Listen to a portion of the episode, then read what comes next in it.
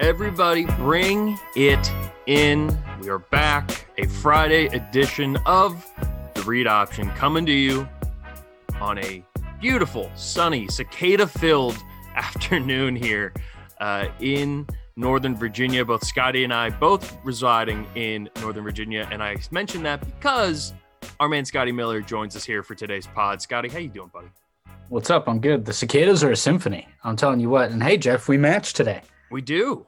We do. Bad for radio, but it's we, we match the colors of shirts. It's definitely not the best radio. Maybe we'll just put out uh, we'll put out a video clip so that way people can see it. Uh yeah, man. It's uh I dude, the cicadas are brutal.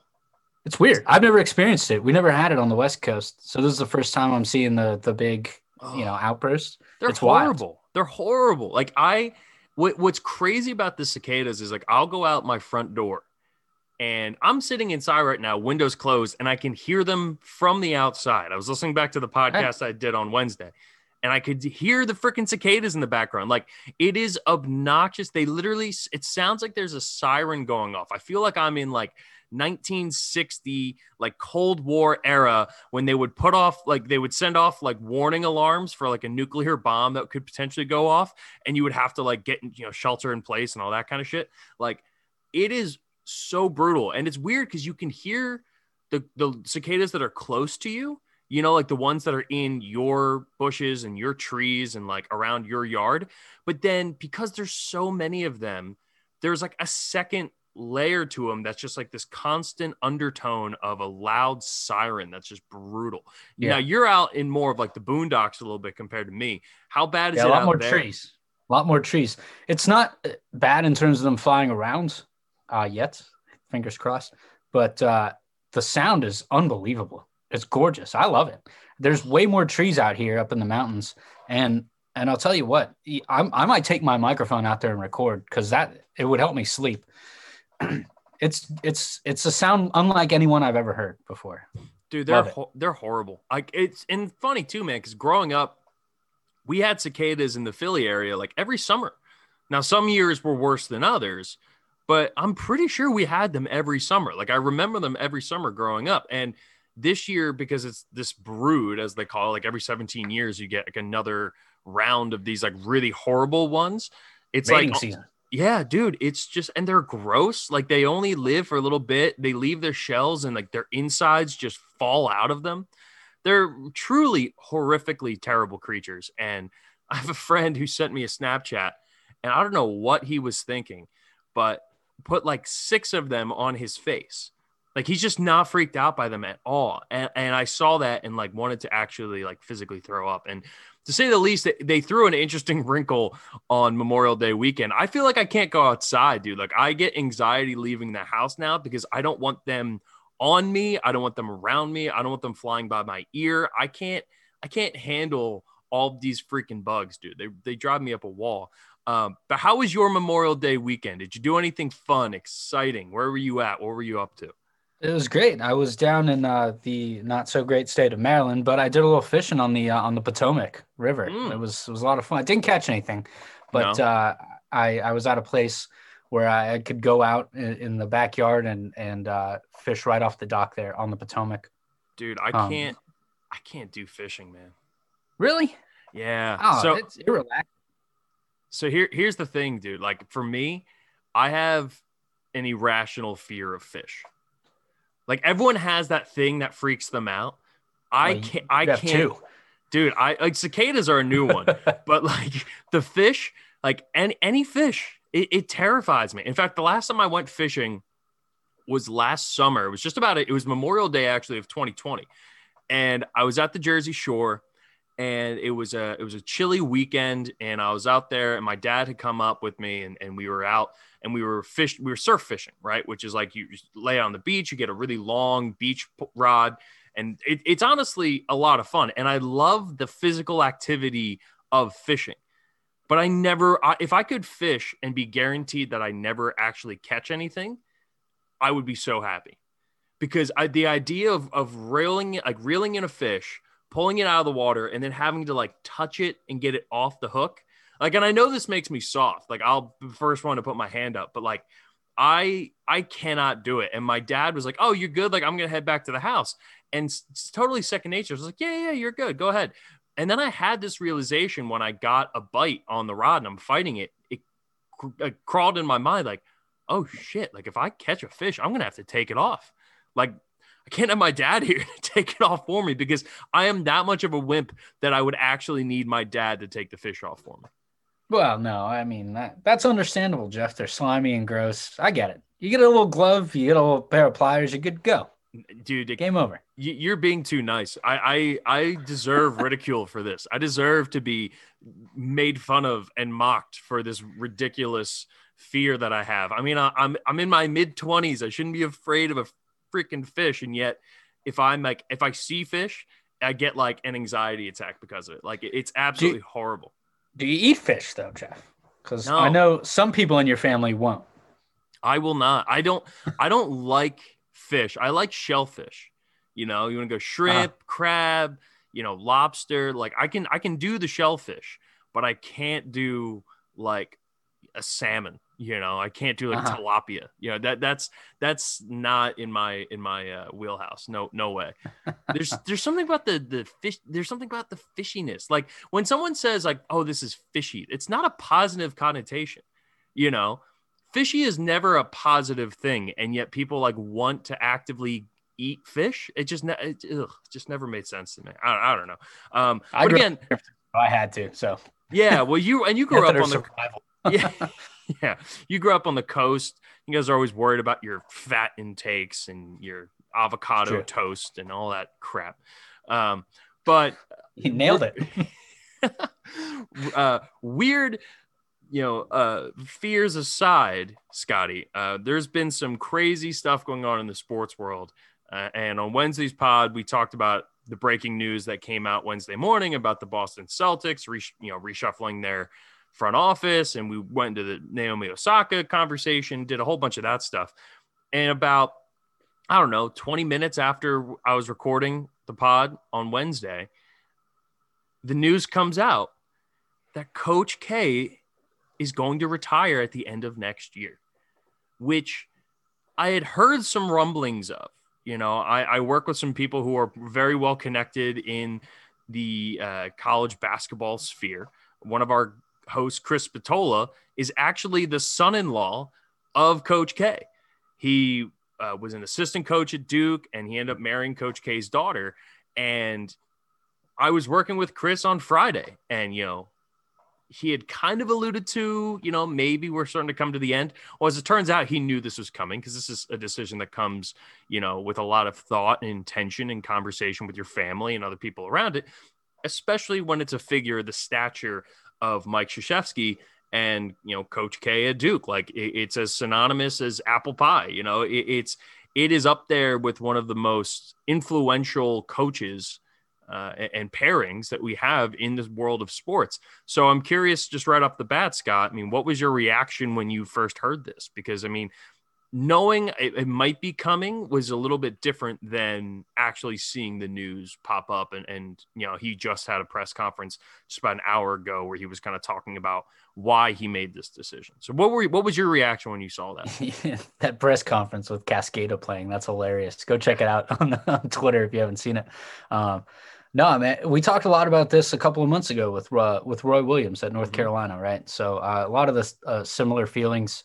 Um, of course, it's it's uh, legends that you feel like you're you're losing. Um, you know, they're not necessarily dead, but like their time at the program is over. Their the page is turned, uh, a new chapter unveiled, and uh, I, I mean, Krzyzewski built that program.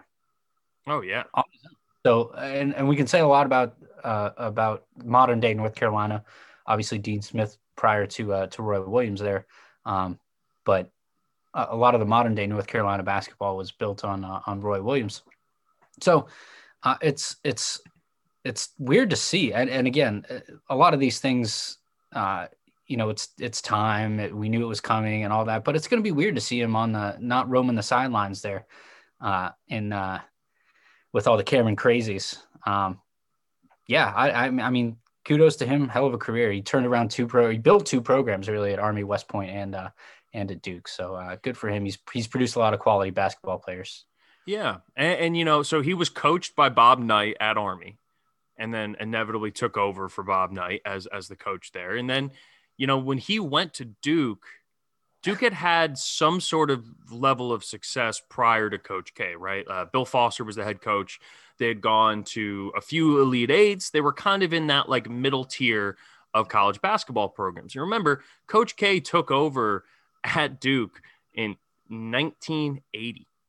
All right, so this this year, this past year was his 42nd year, and his first three seasons they did not make it to the NCAA tournament. But since 1984, he has only missed the tournament twice. In 1995, when he had back surgery and ended up not being able to coach for the majority of the season. And then this past year, when he was dealing with COVID and kind of everything else that was going on in the world. And you know, we we talked a lot about this, like you said, a couple a couple months ago when we when Roy Williams announced he was retiring, which it wasn't necessarily shocking because again, these guys are getting old. Like we're getting to the point where there's a lot of changing the guard. College sports in general are changing at a rapid pace, particularly this year between the name, image, and likeness, uh, and, and, that now becoming legalized as as of July 1st, and the transfer portal, where now everybody is allowed one free one-time transfers um, without any without any penalty, without having to waiting out for a year, and now, Chris Spatola said, and again, he's as well connected to Coach K as literally anybody. You know, that Coach K is the grandfather to his to his kids. Um, but he said that that wasn't necessarily part of it because Coach K has been championing a lot of these changes. But when you look at his career accomplishments, right, and, the decision to retire again makes a lot of sense.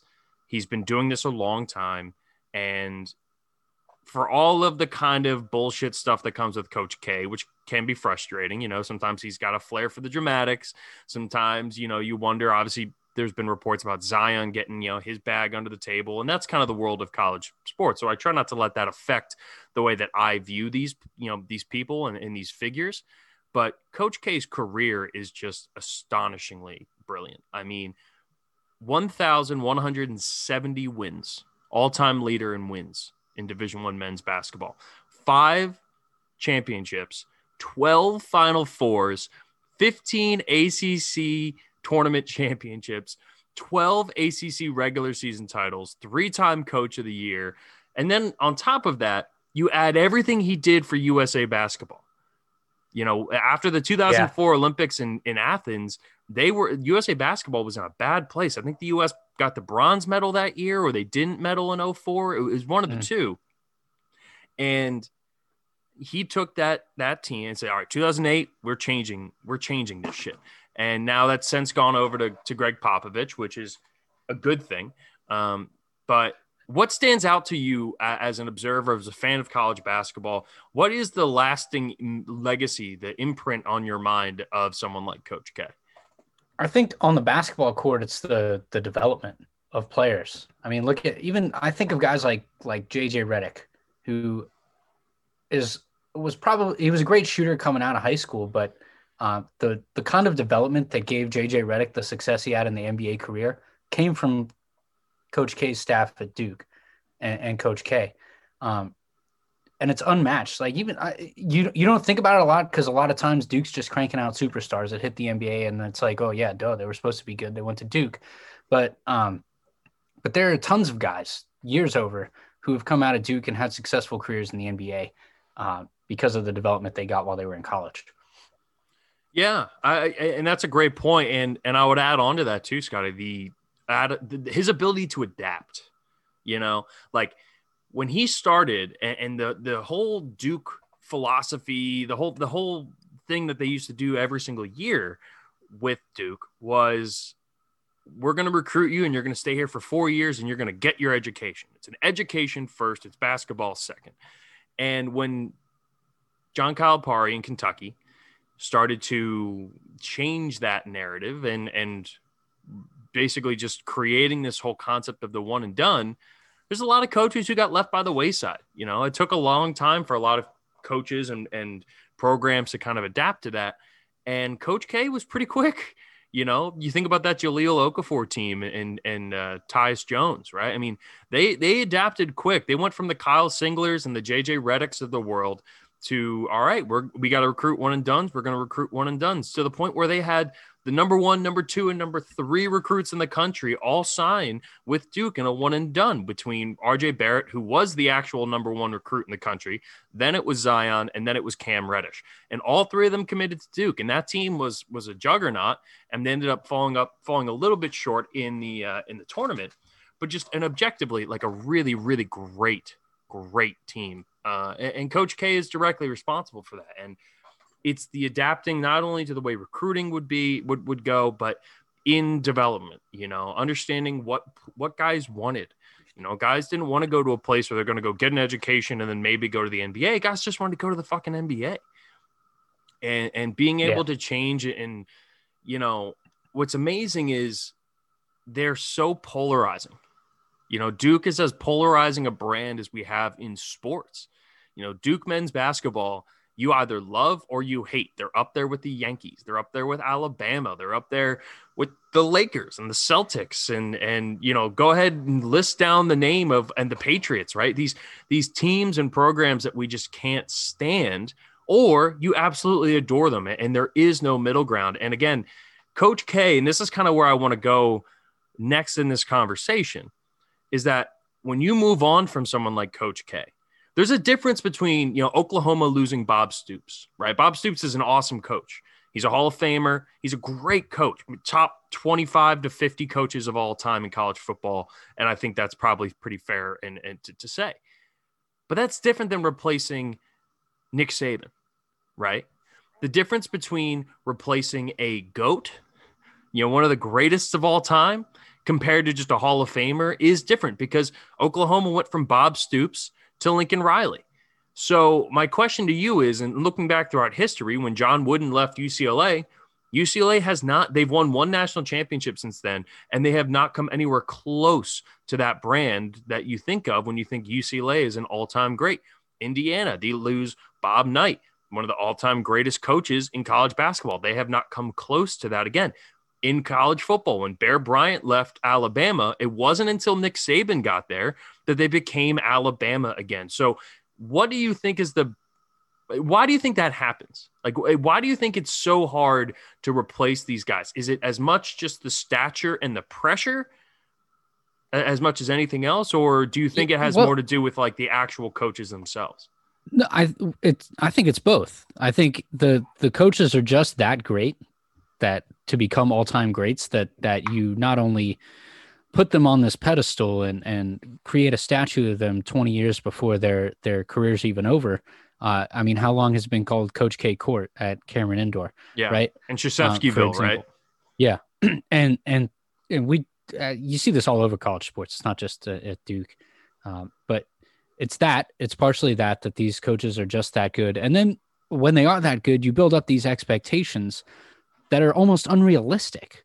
Is mm-hmm. UCLA ever going to win 10 national championships in a row again, like John they had with John Wooden? No. Are they going to win one? Maybe. Are they going to win two? Probably not. It's unrealistic.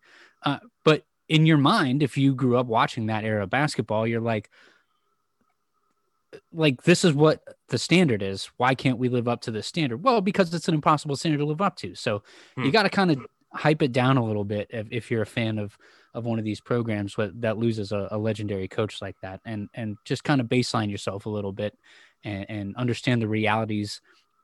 While Coach K has been doing it perennially in uh, in college basketball, it's because he's so good at adapting, like we talked about.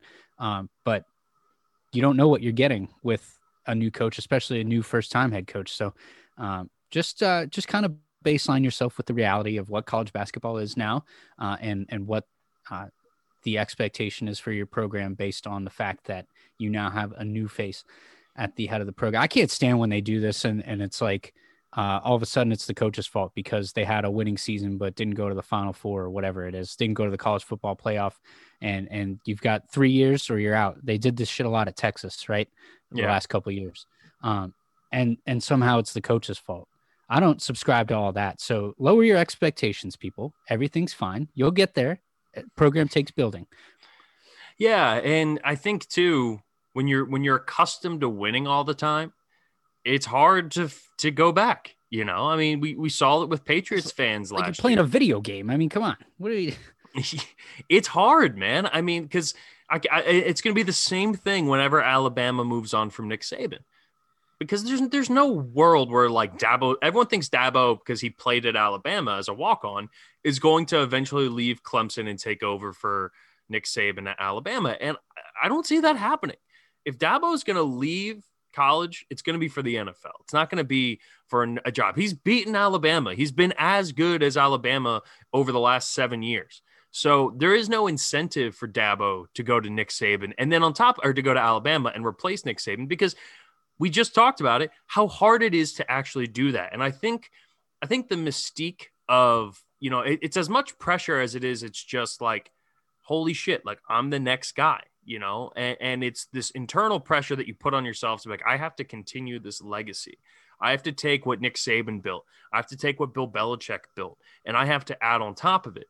But realistically, it is rare for schools to have back-to-back hires that are great. You know, Uh, you can just look at it across all sports. It's incredibly Oklahoma's the hard to do that. exception, I think. Yeah, Oklahoma's the exception. And even still, they've been to what two college football playoffs under Lincoln Riley. Yeah.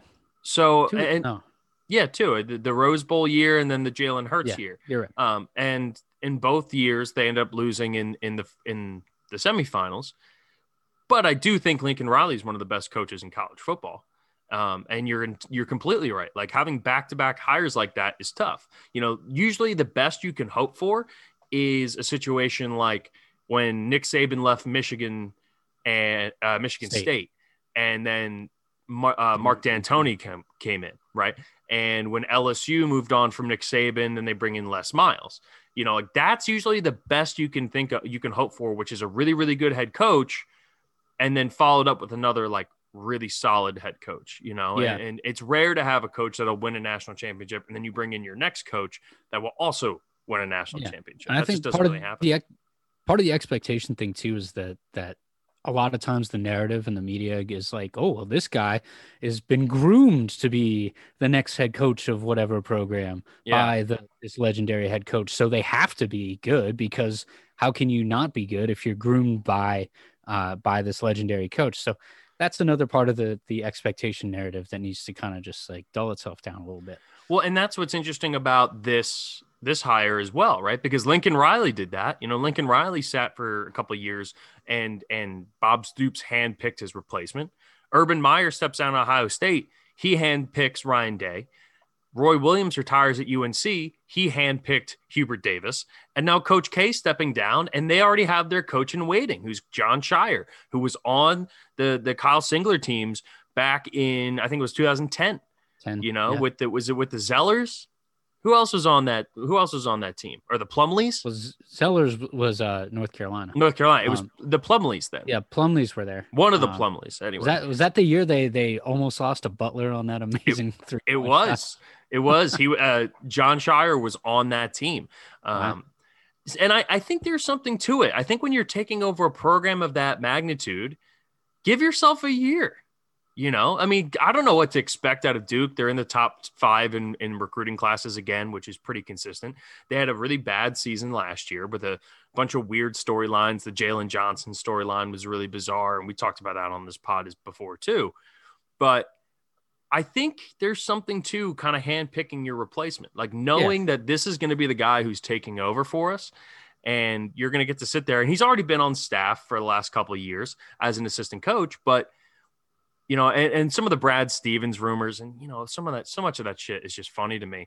I think it's kind of smart because now you're not going to worry about the successor all year.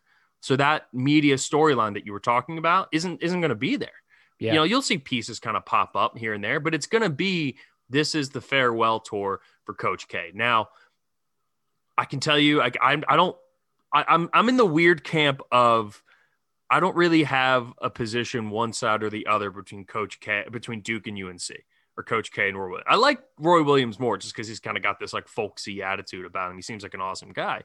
But Duke, UNC, I've never, I've kind of just disliked both programs for the most part in my, uh, in, in my days as a, as a college basketball fan. Um, so when when Very people Philly of you. yeah right? Just hate everybody that's not villanova. That's pretty much how i how i roll. And i always liked kansas. I was i was always kind of like a semi kansas fan.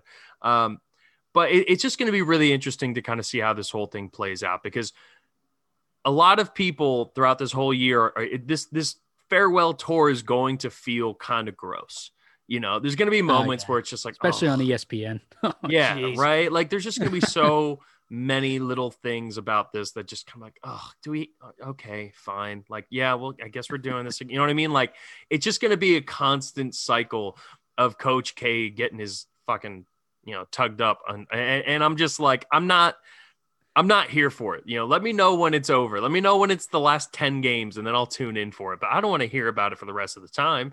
Not if you're you going to make this announcement in june. Oh yeah we're going to hear about it. We're going to hear about it for far too long. Um but yeah, it'll be interesting. We'll see how Jon Scheyer does. Duke, a premier program, a premier, uh, you know, brand in, in sports, Duke basketball, and I'm I'm fascinated to see how this goes because it's not going to be easy. Um, all right, let's take a quick break, and then one of the reasons I have you on is you are as locked into the MLB right now as anybody. And I've been keeping an eye on it. I've been doing my reading and my research to make sure I'm up to date. But this whole season seems really, really weird. And so I want your help. We're going to break down kind of where we stand right now in the MLB uh, as we're just about what, like a third of the way through the season? Exactly. We're One third the exactly way through we're the exactly a third of the way.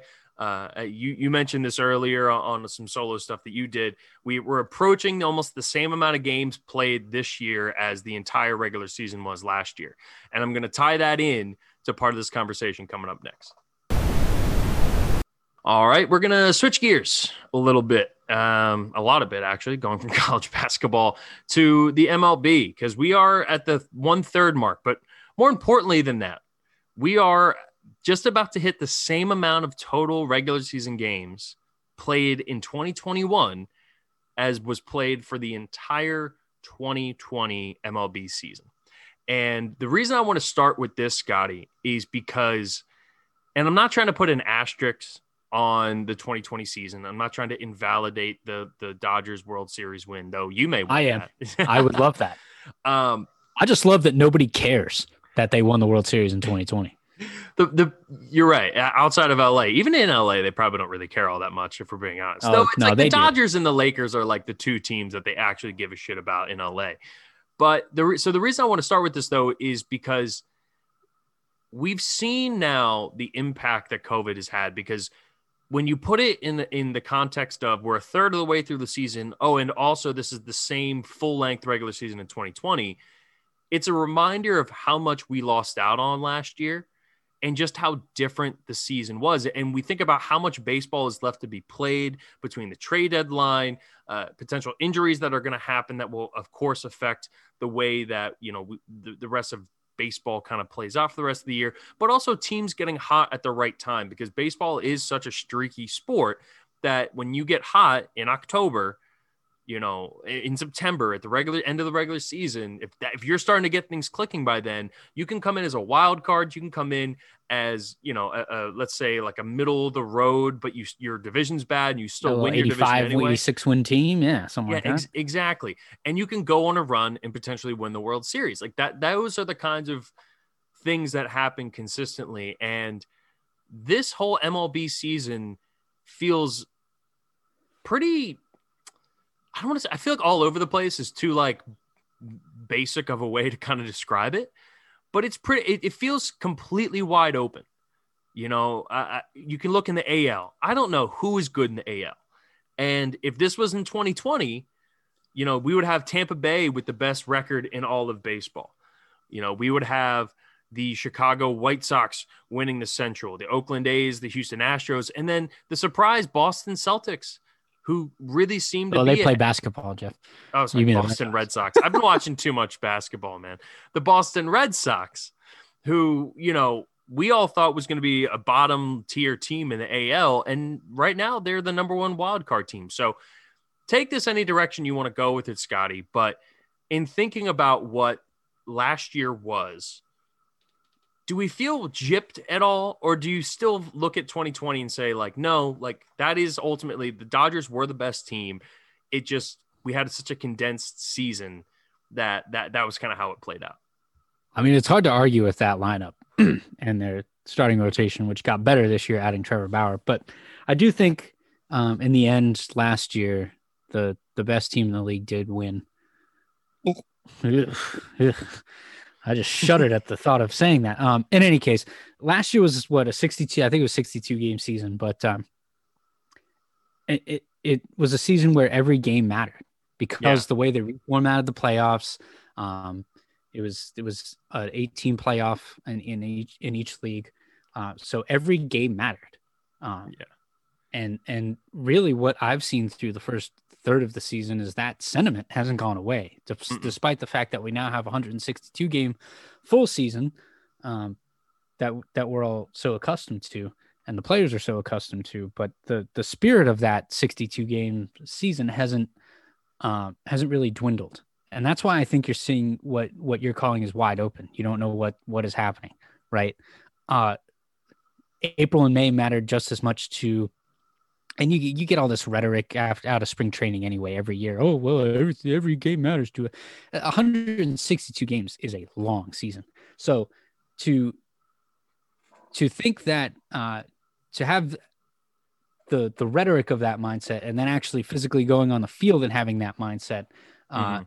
is is a totally different story. And we're seeing it with teams like uh, like the Red Sox, who are a little bit ahead of schedule. I think, like Kansas City, who had a hot April, they've cooled off a little bit in uh, in uh, in May here. Um, like the Giants, for my Giants, for example, nobody expected them to be even in the top um, top two in in the NL West at this point, and they're sitting there in first place uh, as we speak on June third. So I think the uh, the the spirit of that that short season sprint where where it is like every game matters has has gone through uh, through at least the first third of the season. I think June's going to be a little bit of a turning point because we're going to start to hit hotter days. We're going to start to hit um, a lot more travel on these guys, um, and we're going to start to uh, we'll have the break, of course, in July, but but that that long slog of a summer, especially if you're traveling long distances from coast to coast, uh, or even coast to Midwest in, in those cases, uh, it, it, it is draining. So this might be a bit of a, a turning point as we as we start to hit summer baseball. But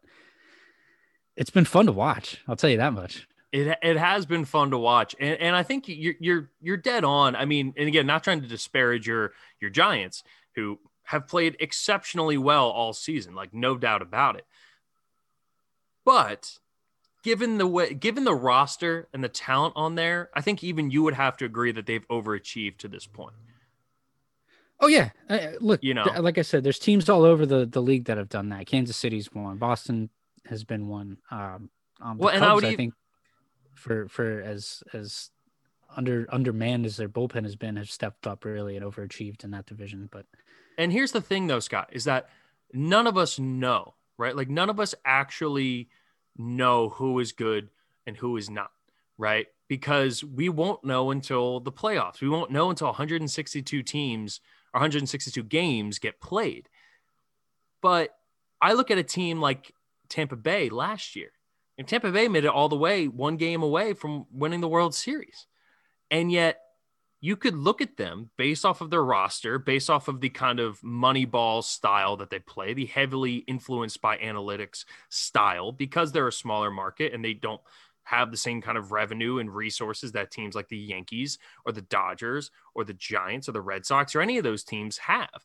And what they were able to do in such a short time made a lot of people feel like, did Tampa Bay just overachieve because it was a short you know window? And what we've seen so far this year is that they've kind of confirmed that it wasn't.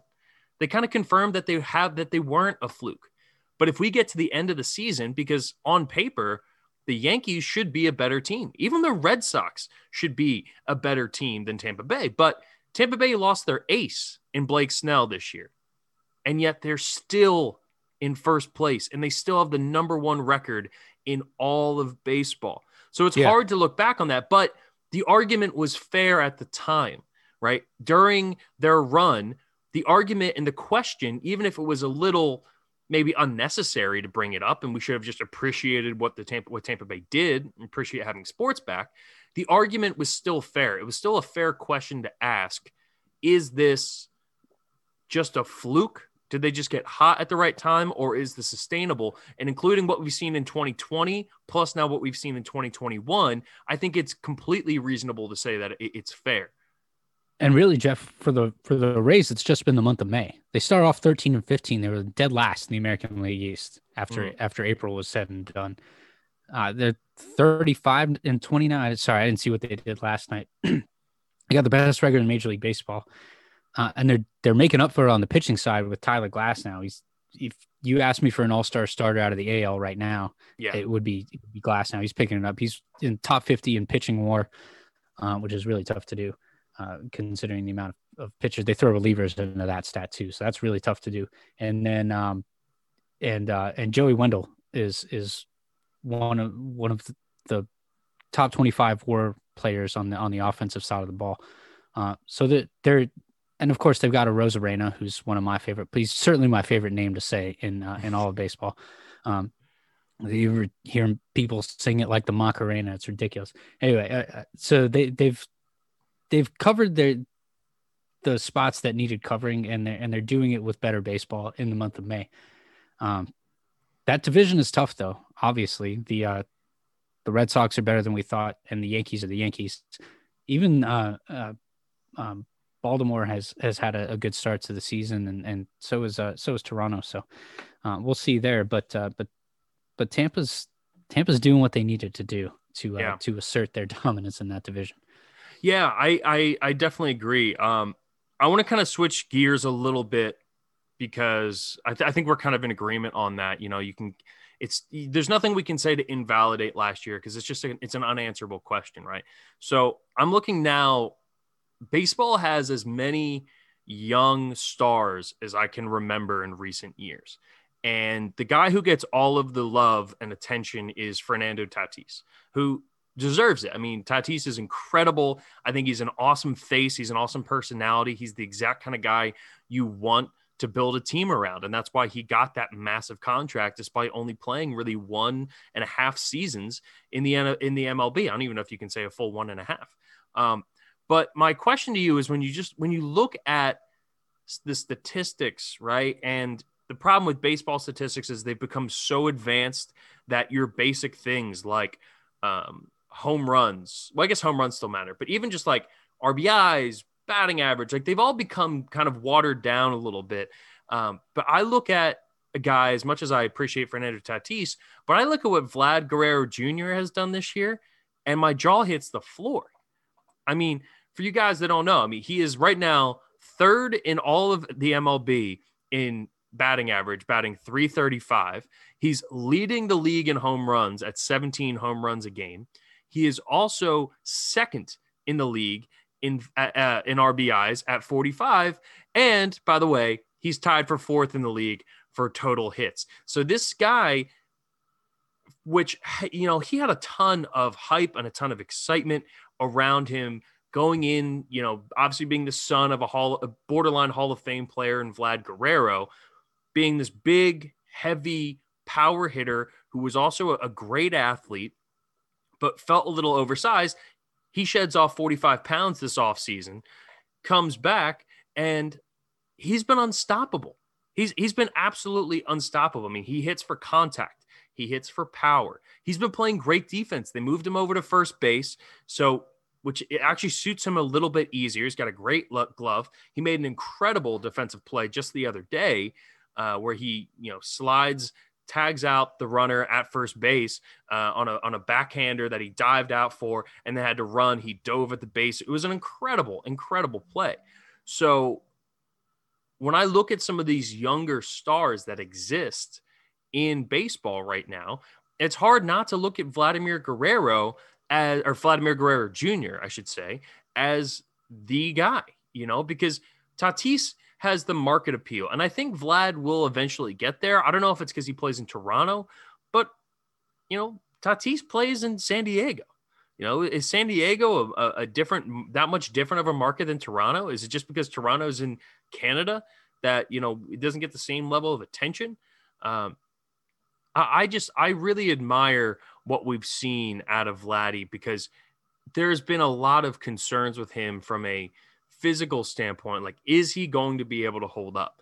Uh, is he going to be able to play himself into the shape that we need to see him at in order to be one of the top five players in baseball? And so far, there's a legitimate argument to be made that Vladimir Guerrero Jr. has been the best hitter in baseball all season. Now, again, it's tough because the traditional statistics, you know, it's kind of hard to really value and, and measure what the traditional statistics say anymore. But, you know, Scotty, as, as I'm sitting here waxing poetic about how incredible Vladimir Guerrero Jr. has been, and I say that I think he might actually be the best hitter in baseball right now. How far off do you think I am on that? Not very, um, really. I, there's one guy that other guy that comes to mind in uh, in Texas, the lone bright spot in that abysmal Texas offense. Uh, Adolis Garcia, El Bombi. Yeah, uh, he's 28. He's a rookie. He has he's played in Cuba. He's played in Japan. Uh, he finally is, has come over to the to Major League Baseball to play. He had six at bats all of last year. I mean, six, right? And and he is he went off in uh in uh in May. I mean, just absolutely on a tear. 321, 11 home runs, uh, 27 RBIs, five stolen bases. Uh, I, like that's have a month, my man. Um, and he's not lining it up uh, on advanced stat metrics, but this is a guy who's winning ball games for Texas, uh, which are few and far between. But again, he's the lone bright spot in that offense. This is an offense that has still has Joey Gallo, who's uh, hit 35 home runs and strike out 347 times a year. So, yeah. um, so uh, he's leading the league right now. Uh, uh, Garcia is Adolis Garcia it, with 16 home runs. So, no, he's actually he's tied for for third technically. Oh, he's third now. Vladdy, oh, Vladdy has yeah. Vladdy's got 17. Ronald, uh, Ronald Acuna has 17, so they're both tied. And then it's uh, Garcia and Tatis at 16, and Shohei, Shohei, uh, Shohei Ohtani at 15. Now, anyone who's listening to this podcast knows how I feel about Shohei. I think that dude is as incredible of a sports talent that I've ever seen. Like it is so rare to see somebody do that. Like he is literally one of the best pitchers in baseball and one of the best hitters in baseball at the same time. That is nuts. It's it's weird to see uh, because like my thought with Ohtani was like he'll be mediocre in one or the other, right? He'll either be an amazing hitter and a pretty good pitcher, or he'll be a really good pitcher and a pretty good hitter. I didn't think it would be top five in the league in both, which there's a legitimate argument to be made that he is, especially when he's healthy. And now that he kind of has gotten his elbow right and it seems like he's back, I mean, the dude hits the ball 110 miles an hour off the bat, and he also throws the ball 102 miles an hour. Like that is insane. Yeah, and he allows he allows some of the least hard hit contact in, Mhm. all of Major League Baseball. because he's got inc- he's got incredible movement on all of his pitches. Like he is just he's a stud. So I'm going to ask you this question: Out of the young stars in baseball, whether it's Vladimir Guerrero, Ronald Acuna, uh, Garcia, obviously is heating up, uh, Castellanos, Fernando Tatis, Shohei Ohtani, Juan Soto, who is the guy that you have the first pick? Right out of the young guys, we'll leave Trout out of this because I still think Trout's the best player in baseball. But leaving Oh, Trout out of this, who is the guy that you would be starting your franchise with right now? I gotta go Acuna. Acuna has all the weapons. Um, he really does. He does it on the base paths. He led uh, he led the league in steals last year. Um, he he hits bombs, uh, but he also goes gap to gap. He's good at recognizing when he's in a in that two spot um, behind Albies. He can move Albies over and and and get him to score. Um, and of course, the the glove is is unmatched in center field, except maybe by uh, by Trout or uh, or Kiermaier maybe. Uh, but man, yeah, I, I got to go with uh, with Acuna Jr. there. He it's hard not to say him. Oh wait, Scotty, we have breaking news. We have Oh, yeah? breaking news. The James Madison University softball team just upset the number one team in the country, Oklahoma, in the Let's Women's go. College World Series. What do you say, Dukes? Are you kidding me? How about them Dukes? First time How about First that? time in the Women's College World Series, they play powerhouse Oklahoma and they knocked them off because of an extra innings home run in the top of the eighth. Are you kidding me, Scott? You love to see it. Are you, You love to see it. That women's- me? That women's tournament has been exciting. I mean, just just excited. I was so stoked. I meant to text you about the about James Madison winning the uh winning their uh their conference and getting to the or winning the regional rather and getting to the college world series. That's that's awesome, man. I'm so glad they won. I- That's I ha- that's really I've- fun. I've had the game streaming while we've been on Zoom just so I can kind of keep an eye on it. And I got a text, not to name drop here, but national uh, col- uh, national uh, sports writer of the year winner Nicole Auerbach texted me to say, "Hey, how about your Dukes right now?" My phone's blown up with people because everyone who works on our channel at SiriusXM knows that I am a I'm a JMU alum, knows that I'm, I'm a diehard JMU fan. So I just get associated because we're a mid major. Um, but holy shit, dude! Wow, Jay just knocked off. That would be like if Houston or Cincinnati gets into you know the college football playoff for like an expanded eight team and then knocks off Alabama. You know, like that is how insane this is, and that's how good root for that. Oklahoma is. In fact, one of my really good friends who I work with, his name is Chris Plank. He is the official voice of Oklahoma softball. He does all of their home games. He does all of their their TV and radio coverage. So I got to shoot my man Plank a text there because that is incredible. Sorry for the detour there, but that is wow. I don't know. Maybe I need to add the fight song in here, right? Madison, James Madison. We are the Dukes at JMU. There we go. What do you say? Wow. Um, Who came up with that? Was it James Madison? you know what's funny about James Madison? There's a statue of him that's like life sized uh, on on campus. and was right right next to my dorm growing up. He was the short. I think he was the shortest president we ever had. He was like Sounds right. he was like four foot six or like four foot seven.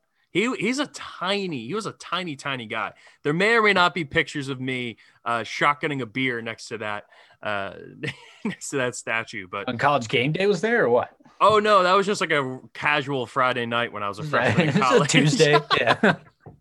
At JMU. That's just yeah, it's just your average Tuesday. Um, back to the conversation we were having. If I'm starting a franchise right now and I can have any of the young guys, I still think I'm going to take Tatis. And Vladdy and, and Acuna and and look, I think we we don't talk about Juan Soto enough because he, he's been hurt this year. yeah, man. He's been banged up, but I mean, the dude was the best player on a World Series team at 19 years old. All right. So, and, and talk about a guy who can, he hits better power than Acuna does. He hits probably not as good from contact, but he's as good of a fielder as Acuna. Um, I think he's a better athlete overall. So I, between Acuna or Juan Soto, I would actually lean more towards Juan Soto just because we've seen him do it in the clutch, right? Ronald Acuna in the run that we saw last year from the Braves was just kind of okay in the playoffs, you know. And and look, some of that can be streaky, but baseball timely hitting is what wins you championships in baseball. So I, I like Ronald Acuna, and he's still so young that like he could absolutely have a run where they go there. But Atlanta's been just so disappointing this year based off of their roster Yeah. and how people thought they were going to be going into the season. Fernando Tatis to me is just a monster in, in every facet of the game. I don't know. Did you see the highlight of him getting out of the way of that pitch? Yeah. Where where he turned into Gumby for a second, Yep. where his leg just flail. I didn't think legs could bend that way without rupturing every tendon in your knee.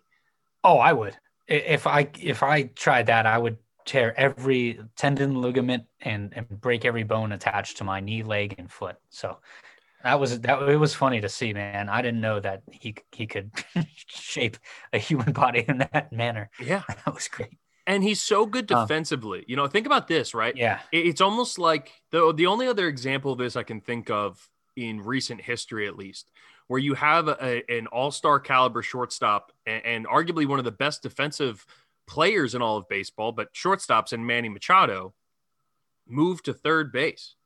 You know, Machado wanted to play shortstop for the Padres, even though he played third base for for the Orioles for a long time. He wanted to play shortstop, and that was going to be the move for them. But they knew they had Tatis in, in the in the waiting, and they were like, "No, we're going to keep you at third. And the only other example that I can remember was when A Rod went to the Yankees. You know, A Rod had to become a third baseman. A Rod was one of the best defensive shortstops in baseball, but he was going to be playing with Derek Jeter. So he had to move to third base. Now it's a little bit different because Machado played third base throughout most of his career with the Orioles, but he signed with San Diego because he wanted to be a shortstop, but they just knew the talent that they had in Fernando Tatis. And I think everything that Fernando Tatis is as talented as any of these other young stars that we've been talking about, but he also has the star factor. You know, he also has the guys will want to you know, people will want to pay to go watch that dude play. He's got the, the the bat flipping. He's just he's kind of like a modern Ken Griffey, Ken Griffey Jr. You know, he's got that same kind of swagger to him that's just like this dude just radiates cool. And as impressive as all these other players are, and I and again, I love Vladdy. I think Vladimir Guerrero Jr. is going to be in the league for a long, long time as one of the premier superstars. But if I'm starting a franchise right now where you want a guy who can do that classic, you know, cliche five tool player, Fernando Tatis Jr. is that guy right now who also adds the sixth tool, in my opinion, which is will he sell tickets? Because that's the only thing missing from Mike Trout. You know, Mike Mike Trout is Wonder Bread, dude. like my and, and well, I I love watching him play because I played baseball. It's a it's a sport that I admire and, and I admire, and he's also a Philly guy, so I, I just naturally have an affinity for Mike Trout. But he's for as great as he is, he's not someone who's gonna sell tickets from a marketing standpoint. He lets his game sell the tickets. Fernando Tatis Jr. can sell the tickets with his game as well as sell the tickets as a marketable superstar. Yeah. It's like almost basketball esque how uh, how Tatis runs his his market like in his branding. So yeah, uh, it's cool to see. It's a it's a nice switch from from sort of the stodgy old uh, put your head down, uh, flip your cap up, and and go about your business and go do work on a baseball yeah. field, which is how you and I grew up playing. It's like no shut question. your mouth and let your bat and your glove do the talking, right? And baseball's um, been so, so it's a nice welcome exchange. You know, yeah, baseball's exactly. been so behind on, on, letting their players be themselves, you know, and, and using their individual personalities as a marketing tool to to help grow and expand the game. That's why baseball has been leapt over by basketball, by the NHL playoffs, you know, by by a lot of different sports, even soccer in this country, you know, especially with Pulisic winning the the with winning with Chelsea, but uh, winning the Champions League this past weekend. I mean, soccer is, is more popular in America than it's ever been before. Um, switching to the mound here for a second is how far is the gap between Degrom and everybody else? Oh, it's huge. It's massive, it's huge. right? It's unbelievable. Yeah. He he yeah. is the most dominant pitcher that I've seen in because this isn't like a one year spurt. Like we've seen pitchers have individual years that have rivaled what DeGrom has been doing. But this is what the third year in a row that DeGrom has been unbelievable. And yet the Mets, yeah. who are in first place largely because of him, um, you know, the, the Mets have been disappointing. Like like the Certainly Francisco their offense. the Francisco Lindor signing has been tragic. Oh, it, it's it, has been awful for them. Yeah. So I mean, just abysmal. So is there the who who who's next in that tier, and how far is that gap? Is it Glasnow? Is it Gerrit Cole? I mean, Gerrit Cole's had a pretty good year. I mean, Glass now, Gerrit Cole's there. Uh, Trevor Bauer's probably there, and Walker Buehler, both on the same team in LA. Um, Clayton Kershaw's I having think, a really good year. I think through the first two months, and I hate to be a homer, but for the through the first two months, you got to look at a guy like Kevin Gausman in, in San Francisco. He's putting up those uh, dominant numbers as well. He's, he's sub two ERA. Um, and and just absolutely lights out every time he's taking the mound. But but I yeah, Glass now um, and Shohei Ohtani honestly yeah. is is the only other pitcher that I can think of that's even close. Um, and Brandon Woodruff has, has had a nice month too in May. I was uh, just uh, I was just going to say that he's he's been lights out late, uh, especially this yeah. year. Shane Bieber leading the league in strikeouts. He's got 117. Yeah. Glasnow is second with 106. Uh, and then you got Gerrit Cole. Trevor Bauer's had a sneaky good year. If you look at the individual starts that he's had, uh, right yeah. now Trevor Trevor Bauer leads the league in quality starts. But if you look at the individual like games specifically, he's kind of gotten screwed over by his offense on, on, on, a few different occasions. He's had a couple of moments that have been bad, letting up untimely home runs. But Trevor Bauer's had a really good year now after leaving Cincinnati and kind of recreating his career. Um, but I, I would think Shane Bieber, Gerrit Cole, those are the guys who are kind of right after him. And then, yeah, Kevin Gausman. I mean, and pick it. And pick anyone too on the. Oh, sorry, go ahead. You were talking about Gausman. Well, I was just gonna say it's just you know talk about a guy who's been around for a while, who's who's had a pretty up and down career, putting together the best year of his career so far. Jeff, he's only thirty. He's been around That's the block, and he's only thirty. That's crazy. That's nuts, right? Um, I mean, he because he and then yeah, I mean Baltimore, right? Like he's been all over the place. All over Cincinnati, yeah, a bunch of different spots. Um, and then uh, I, I guess uh, the only other group I throw out is pick your poison on that Chicago White Sox pitching staff. Um, yeah, because that is top to bottom the best one I've seen all year. Rodon. Um, yeah, they um, don't have anyone at the top. Like they don't have any. The, yeah, yeah, they don't have any like top level guys. But what they have done a really good job of is just the depth. There's so much yeah. depth in that you know in that rotation in Chicago. I love the White Sox. I I, I tell you what, and um, that's a perfect transition to kind of the one of the last things I want to talk about here before we get to the NBA stuff to end the show. Is the Chicago White Sox are as young, they're fun. You have Mercedes out there who's been balling out late in his career, and they got. Did you see the the new uniforms that they that they got too? I think that's the South oh, Side yeah, on them. Yeah, yeah. so that there are nine teams that are doing that this year. The Giants are one of them, I think. Um, the Red Sox did it for the Boston Marathon. I think there's it's mm-hmm. like a new collection of jerseys. They're trying to switch it around to be like the the NBA like City Dude, Edition type those, thing. Right? Those uniforms for the White Sox might be the they, coolest yeah. baseball uniforms I've ever seen. They are sick. They have like this old school, like almost like uh, mafia gangster kind of look, you know, like with the pinstripes on them. I love the font that they use, and it just says South Side on it. Like I I think that I think they look freaking sick. Um, and and I really want to be a big White Sox fan, but there's a giant, old, 80 year old alcoholic, old school fucking stain right on top of it that I just can't get behind in Tony La Russa. I'm a Hall of Famer. Yeah, right. I'm a Hall, I'm a Hall of Famer. Like that like it's so unfortunate that we have what is easily the most likable team in the majors being managed by easily the most unlikable manager in all of baseball. How long does he stay? This has to be his only year. And how have the White Sox not fired him after everything that's come out since they hired him? Um, you know what he kind of reminds me of? Have you ever seen uh probably a league of their own, uh, yeah. where Jimmy Dugan, like the first couple games he manages, and he's like pissing in a corner in the dugout. That's what Tony La Russa reminds me of. That's because Tony La Russa was like, like 45 like, during that time. Like he was, he lived during that era, you know? Yeah, yeah. So uh, it seems sort of like um, a little bit uh, like he's just the uh, the the face of of the managerial sphere, and someone's actually you know behind the scenes running the running the show. Um, because there's no way I don't I don't see how this team, as young and talented as it is, uh, and even even for as, as, accomplished as La Russa has been in his career, how this White Sox team can look at him and go, "Yeah, okay, we'll play for you." Yeah, I don't understand it. So I that's my theory. You know what I think? I think they're playing for each other. I think yeah. there's I, I don't think there's any respect for him. I, I really don't. I I think they're so over it. I think they're so over him and and his bullshit. I mean, we're talking about a team that is plus 79 in run differentials. I mean, especially in the home field advantage, they're 20 and 9 at league. home. I mean, yeah. the best home record in baseball. They're they're just they're so much fun. And, and whether it's Tim Anderson or Jose Abreu or Mercedes, like they just have so many guys who you look at and you're like, this team is awesome. And yet you see that they show to his freaking terribly Coach K esque dyed hair, and, and, you just go like, there's such a disconnect between players and manager.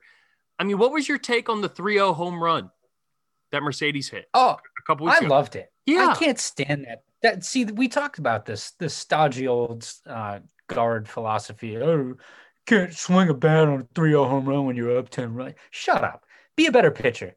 That's the one uh, for uh, as much as I can't stand Trevor Bauer running his mouth. That's the one thing he said this year that I I actually appreciated. I'm like, yes, be a better pitcher. Yes. That's that's all there is to it. I don't If you care let up how a home run, away- yeah. If you let up a home run, you deserve to get Exactly. smack. If you go up 3-0 on a count and can't find the strike zone your first three pitches, and a guy wants to swing on a fastball right down the middle, You're in the major leagues, bud. Every single player should do that. And the fact that Tony La Russa, Tony La Russa came out and condemned his own player for swinging Yeah. 3-0 when he when La Russa didn't get the take sign in on time. If you're a player, you played the game. I played the game. It's it's something you're taught since you're 12 years old. If you get a 3-0 count, you look to the third base coach. If he gives you the green light, you're swinging. You're swinging and you're not thinking twice about it. So I th- Yeah. this whole idea that like he shouldn't have swung, and also you're the manager. You're supposed to have your players back. Even like, that's why guys get thrown out of games. It's why Doc Rivers Yeah. came out when they were doing the hack of Ben Simmons in the the Wizards Sixers series a couple nights ago and said, you know, if Ben splits his free throws one for two, which he did when they were doing that, that's still a point per possession, which is analytically speaking great. Which like are there holes in that in that logic? Are there holes in that argument? No question. But he was doing it because he wanted to stand up for his guy.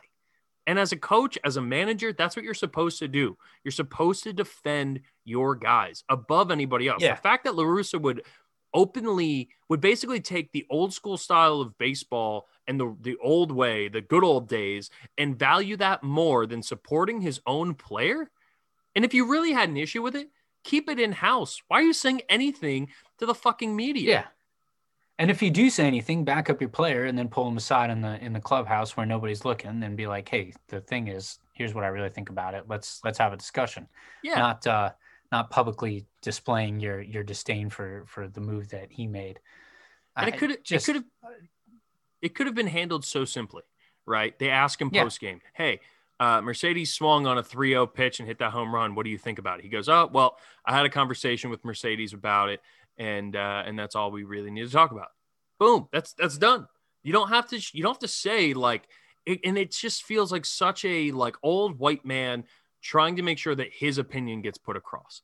When it's like, dude, know when to shut up, like know when to not talk, right? Because I'm telling you right now, guys hitting bombs on 3-0 counts is better for baseball than following the rule, you know, following the the unwritten rules of baseball. That shit drives me up Yay. a wall. another boring walk. Here we go. And that's why I love Tatis so much, you know, and, and that's why Griffey was so important. The fact that it was controversial that Ken Griffey Jr. liked to wear a base a backward baseball hat when he was warming up and when he'd be in the dugout is an absurdly antiquated, you know, expectation that we put on baseball players. And when he did that, it helped usher in a new era, like era of the game. And I think what we see with Tatis as another player, and what we've seen from the White Sox and their whole roster, is that they're this is the beginning of the next era of baseball players, where the unwritten rules are going away. The let the kids play narrative is actually starting to become a part of baseball culture. And having a dinosaur like Tony La Russa managing one of the most fun teams in baseball, I just think is such a it just sucks. It's just su- it's such a terrible like mat ex- ex- partnership. It just shouldn't exist. It's it's gonna suck more if they do win the World Series and the narrative becomes, well, Tony La Russa's team just won the World Series, you know? yes. Um, and that's that's such a discredit to the sport and to the to the people that actually accomplished that goal of winning a World Series. I completely Um, so- agree. Completely agree. Um, all right. Before we move on from baseball and take another quick break, looking at the standings right now and the teams that are in first, who do you see as the safest bets that, like, you know, all right, Tampa Bay is playing maybe a little bit above what we thought they were going to be playing, especially after the way that they started, right? Uh, Boston's overachieved. Chicago has been one of the best, and Cleveland has overachieved. Um, which of these teams are we most likely to see come the end of the season, the last two thirds of the season, that you think will still realistically be in the driver's seat of their division? I think the Cubs, if they can stay healthy, honestly. Um, Hmm. uh, that division is not as as good as we thought it was going to be. I don't I don't see the Mets holding on to to that lead. Philly and Atlanta are too good. Uh, apparently, anything can happen at the the top of that NL West, which is competitive. I think when the chips settle, Tampa Bay is the best team in that division. Uh, yeah, I go either of the Tampa two Bay? teams in Chicago. in the NL West. Yeah. No, in the AL East. I mean, Oh, you said um, NL West. yeah. I was like, wait, sorry. what? Uh, No, no, you're good. You're good. Just make sure I didn't miss. No. Yeah, I think uh, I think either of those two teams in the in Chicago realistically have the best shot of uh, of coming out uh, sitting where they are right now. Um, unbiased, who do you see winning the NL East and who do you see winning the NL West? Because the NL, NL East East- has has been disappointing, I think, based off of the expectations going into the season for that for that. And look, they're still technically the most competitive division in baseball. The gap between first and fifth is the smallest in that division out of any of the divisions in baseball, and it's not particularly close. It's only a six game Yeah, difference between the Nats second and, and, and the third are second and third are under 500 right now, and I know it's early, but that's like that's not com- more competitive to me is three teams in the NL West sitting above 30 wins. Well, and the Mets have missed a lot of games. The Mets have significantly less games played than pretty much every other team uh, in, in baseball, but especially in the NL East. Um, I so think who do you- that's helping them more than hurting them. Mhm. I really think at the end of the day, um, I'm gonna I'm gonna stick with Philly. I think their pitching's too good. I think it's a little better than Atlanta. Um, Atlanta's got the pop though. Um, no, I'm gonna I'm gonna stick with my guns. I'm gonna go for Philly. I think the the the pitching will take them take them down the stretch. the pitching has been great for the Phillies. Zack Wheeler, um, second year in a row where Zack, I mean, talk about a phenomenal signing, man. Uh, no drafted Zack Wheeler. Oh, what in fantasy? Or just No, uh, no? in- did the Giants? The Giants drafted him, traded him to the Mets for Yeah. uh, for Angel Pagan in 2000 uh, 2011. I want to say. Well, that led to a World Series win, so I'm sure I'm sure you'll I'm sure you'll I'm sure you'll take the World Series win for for for Zack Wheeler. Um, yeah, you know I'm kind of with you. I got to remember too the Phillies have been on a bit of a down slope recently. Um, Alec Bohm's having a sophomore slump, and they've lost a bunch of these games recently because Dwight Howard or Dwight Howard, Jesus Christ, Bryce Harper.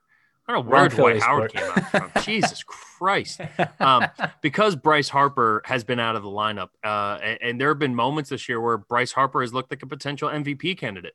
He's had he's statistically had a phenomenal season. He's just missed the last week and a half or so, and uh, when he gets back from the DL, I think the Phillies have a chance to be one of the best teams uh, in the NL East.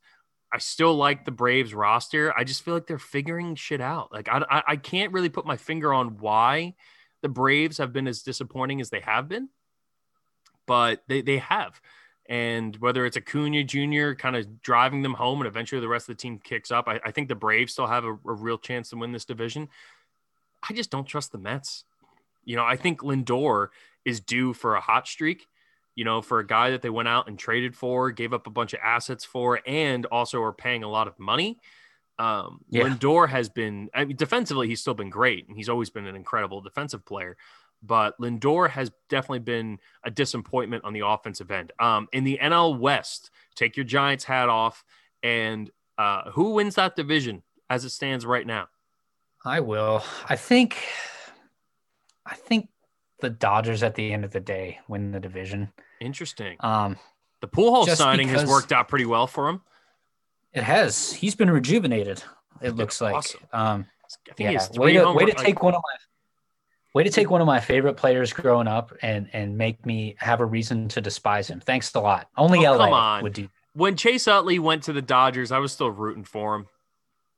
I wasn't. Um, in any case, I think at the end of the day, they've been banged up. Uh, Cody Bellinger just came back uh, in the middle of the month.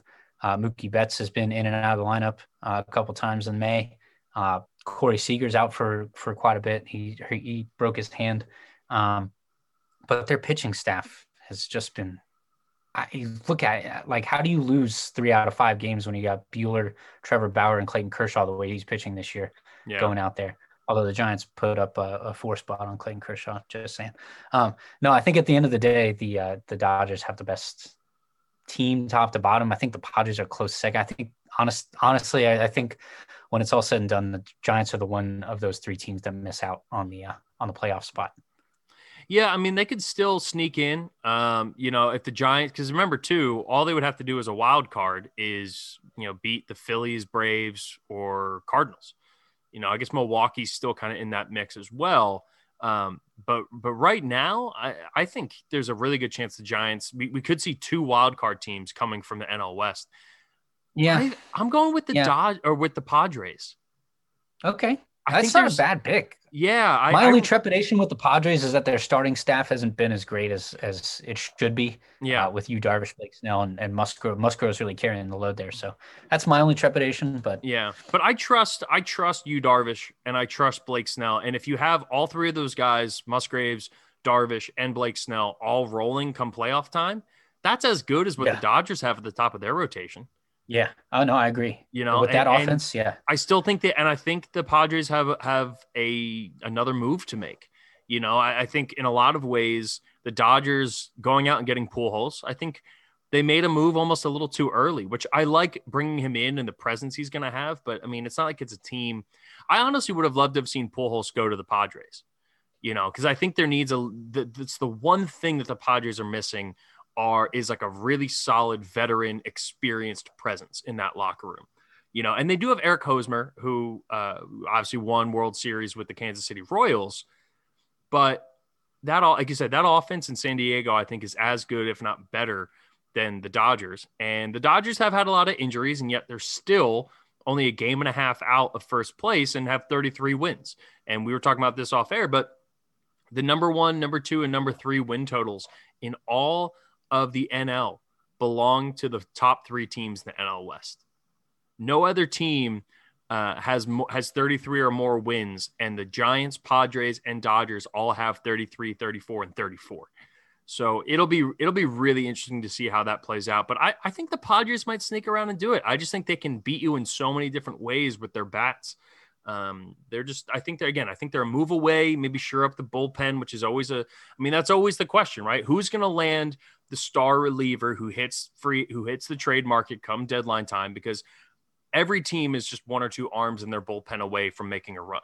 So if the Padres are the team that are willing to go out and make the moves to go out and get them, then I, I like San Diego uh, to, to win that division. All right. Um, quick break.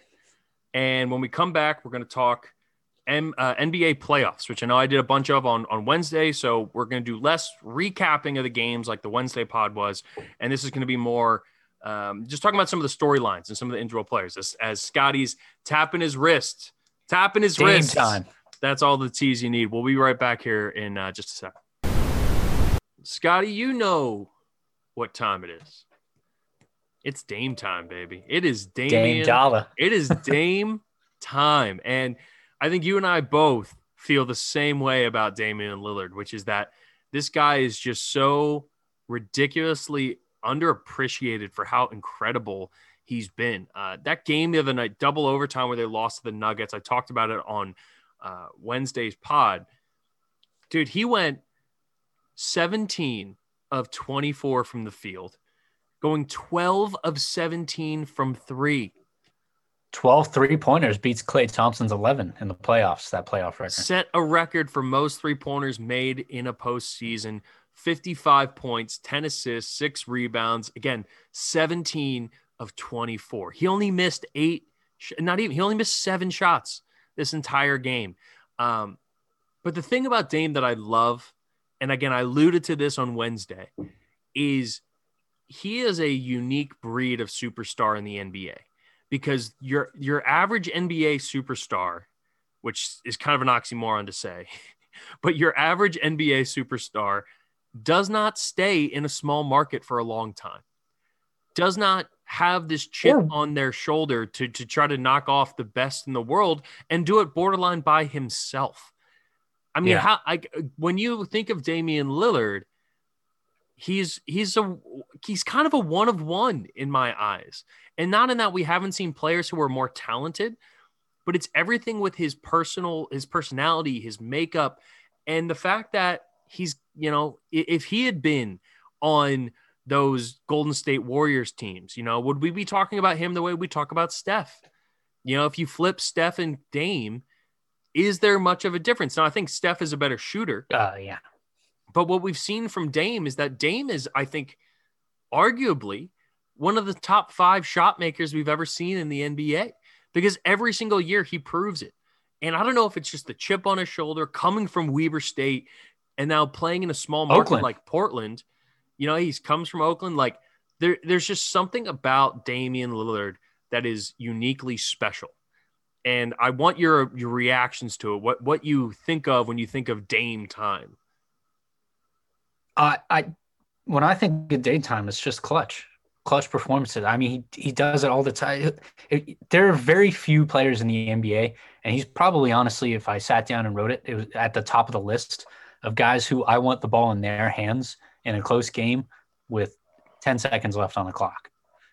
I, it's a very short list. I mean, like KD might be on there. I'll do you one Um, better. I think he is the the number one player in the NBA. I, I, I wouldn't ar- even argue that. I, I, You I, I really, You got a gun to your head, and you can pick one person to drain a three Yeah, pointer then I'll with go your life on the line. Who are you picking? I, I would pick Damian Lillard. Lillard. Yeah. I think No- Steph would no- be no right behind him, but Steph's Steph historically does not really have the game winners. You know, he's got a, a- and I said this yesterday. he- we need like a clutch gene study, and he needs to be the apex of it. And I want, and it sucks because if he was playing for the Knicks, right, a, a bad organization like Portland, and Portland's not a bad organization, um, but they just they can't bring in superstars, right? So you think of these like a Charlotte, right, who are like kind of mediocre organizations, don't play in a big market. If he was on a mediocre team or organization, but in a big market like the Knicks, like the Nets before KD and Kyrie went there, he could have lured other superstars to kind of come join him. But he's never leaving. I mean, and, and we we've seen some awesome things from CJ McCollum over the years. You know, like that game where he had, I, I think it was like 50 halfway through the third quarter, and then they pulled him, and he was like on his Oh, way yeah. to potentially matching. You know, maybe not matching, but at least getting in that 70 plus point range, and they pulled him. Like we've seen CJ McCollum have incredible games, but with his injury history over the last couple of years, it's been a while since we've seen that version of CJ McCollum. And outside of CJ, it's Jusuf Nurkic, who, especially in this game, I mean, if you look at the game, was it game five on Tuesday night, where the Nuggets end up beating the Trailblazers? Everybody played like 40 plus minutes in the starting lineup. Robert Covington played 44, Norman Powell plays 51, Dame played 52, and CJ McCollum played 51 minutes. Jusuf Nurkic only played 24 because he fouled out at midway through the fourth quarter. So actually, I think it was even earlier than that. And Yeah. the problem with that is that when you're matched up against Jokic, you kind of have to use all of your fouls. But if Enes Kanter is your backup center, when Carmelo Anthony was guarding the MVP of the league, I mean, even when Carmelo was in his prime, he wasn't a good defender. So the failure to surround Damian Lillard with high quality players is apparent. But I don't necessarily hold that against Portland because NBA players don't want to go play in Portland. So, how does this end for Damian Lillard? Does he get to a point where he decides he just he would rather win a championship or is he going to be a guy who will stay with Portland throughout his entire career and risk not winning a championship and therefore not being considered one of the greats as he probably should be by the time his career ends because talk about making the most out of nothing, making the best of bad situations. I mean, Damian Lillard had this team in the Western Conference Finals 2 years ago. Yeah. Yeah, I I to me he seems like a guy that by by everything that he's he's said over over the years because this has been a, an ongoing narrative doesn't seem like a guy who's going to jet to chase the ring um and I would be surprised if he did he also seems like the kind of guy who's like even if if they do end up getting a ring in Portland at some point and I think if there's a year to do it, it might be this one. Um, if they do get a ring, it's going to be that much sweeter. Hmm. Um, so one ring will feel like 10 uh, to a guy like him, right? So, and uh, as a, as a singular player, you're right. You can't discount. He's a Hall of Famer. Like it's not even a question. He's a first ballot Hall of Famer. Um, it, but you're right. The narrative around around uh, greatest of all time status will be severely diminished if he doesn't have a ring. I don't care about that all that much, but like honestly, he's, Yeah. he's just so and he's not in the goat court. conversation, but just comp- use. I mean, it's tough when you look at his contemporaries, right? Like he's kind of the opposite of what Chris Paul was, which is that both of them are incredible players that have been. There's a lot of similarities, but there's differences in the way that they've gone about it, right? Which is that Damian Lillard could go the Chris Paul route, which was start out in New Orleans with the Pel, uh, not with the Pelicans, it was the Hornets then Hornets. Yeah. uh, and then work your way to the Clippers, and then spend a bunch of time with the Clippers, and then eventually after that he goes to Houston. Then now he's been on three different teams in the last three years between Houston, OKC, and uh, now Phoenix for Chris Paul. So there's a perfect example of a player who was as talented, even though in, in a different way. You know, I think Dame's a better shooter, better shot maker, better um, just all around scorer than Chris Paul. But Chris Paul is the epitome of a floor general, right? He's he's the guy who is going to dissect defenses and put the ball where it needs to be. So it- it's this weird kind of compare and contrast where it's like Chris Paul's been on five, six different teams and yet hasn't won a title, even though he's been on really, really good teams. And Damian Lillard can look at that and be like, all right, yeah, I can do what what Chris Paul did and try to join other superstars in the league. But that's not necessarily going to guarantee that I win and is selling out now worth it comparatively. And for Dame, I think just his makeup, the guy he is, his loyalty. You talk about the Oakland, you know, guy who's born and raised in Oakland. There's something in the water there in Oakland, right? You think of the Marshawn Lynch's before. Marshawn Lynch is a guy ran out onto the field to fight his own team to protect one of his really good friends and Marcus Peters from Oakland because that's just how deep the Oakland ties kind of run. And there's a loyalty that exists there which I think a lot of old school fans really appreciate comparatively to what we see out of a team like the Brooklyn Nets which were like the Brooklyn Nets were terrible 2 years ago.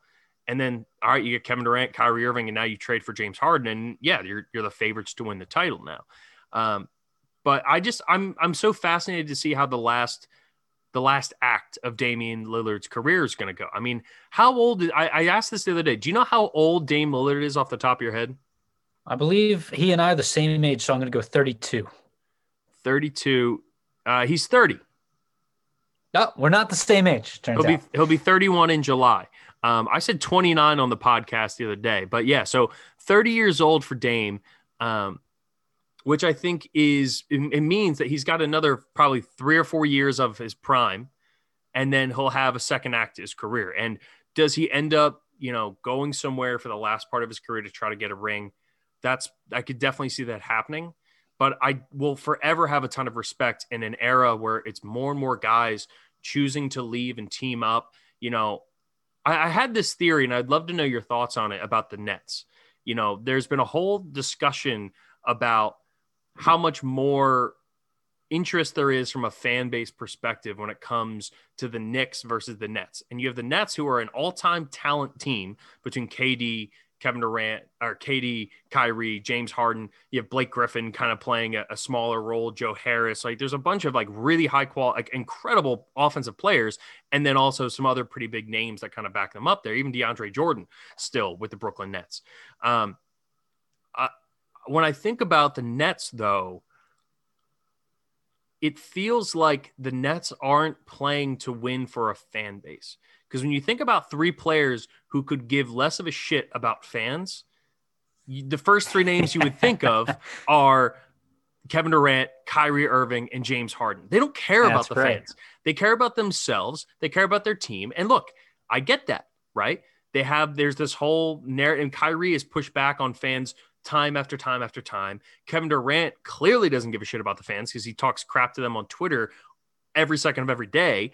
And James Harden was willing to completely sell out all of Houston after everything that they did for him and embarrass himself in the way that he got himself out of Houston just to make himself happy and play with guys that he wanted to play with. So it feels like, you know, talking about how the White Sox are playing for each other and not necessarily their manager, it kind of feels like the Brooklyn Nets are doing the same thing, but that's because the Brooklyn Nets don't have a fan base. It's because no one gives a shit about the Brooklyn Nets. And so that title, if they do win, think about how embarrassing that championship parade is going to be. No one's going to give a shit if they if they win. You know, just like the Clippers in LA, no one gives a shit if the Clippers win. No one's going to care outside of Lakers fans who are just going to be butthurt about the entire deal. but no one's Oh gonna. no, go- if you know LA fans are going to swap real easy, so don't worry. No, not with the Lakers, dude. The Lakers fans, they hate the Clippers, but they think of the Clippers as like the annoying little stepbrother who they just never really got along with because they're still bitter about their parents' divorce. Like, you know, like that's like that That's that is, that is how the Lakers view the Clippers. Um, but I, I just I, I what do you make of the of the Brooklyn Nets? Do you think that's fair? Like, do you think that's an accurate representation of yeah, I think these guys just don't care about fans? They just don't. They want to win it for themselves, and they don't care what anybody else thinks about it. That's a great point, Jeff. I never really thought about it that way. Um, although it is hard for a guy like Kyrie to care about the fans when they're throwing water bottles at you post game, but um, which is despicable and, and embarrassing, Yeah. no question. Um, but but yeah, you're right. I mean, like look at look at some of these these super teams that that have been formed. Even KD on on to the to the Warriors in, in the last few years. That wasn't a team um, that he went to because he was going to be uh, the guy and um, and and win a, a championship for for himself and and his teammates. That was he came to Golden State because we created this team. Uh, we that bench those years was unbelievable. We created this team to because of our, our, our fan base. Yeah. And so when you come up and join that, you can't expect to be the guy when we have Steph Curry, who we Yeah, drafted, Steph and was Klay always Thompson, be who the we guy, drafted, yeah. and Draymond Green, who we drafted.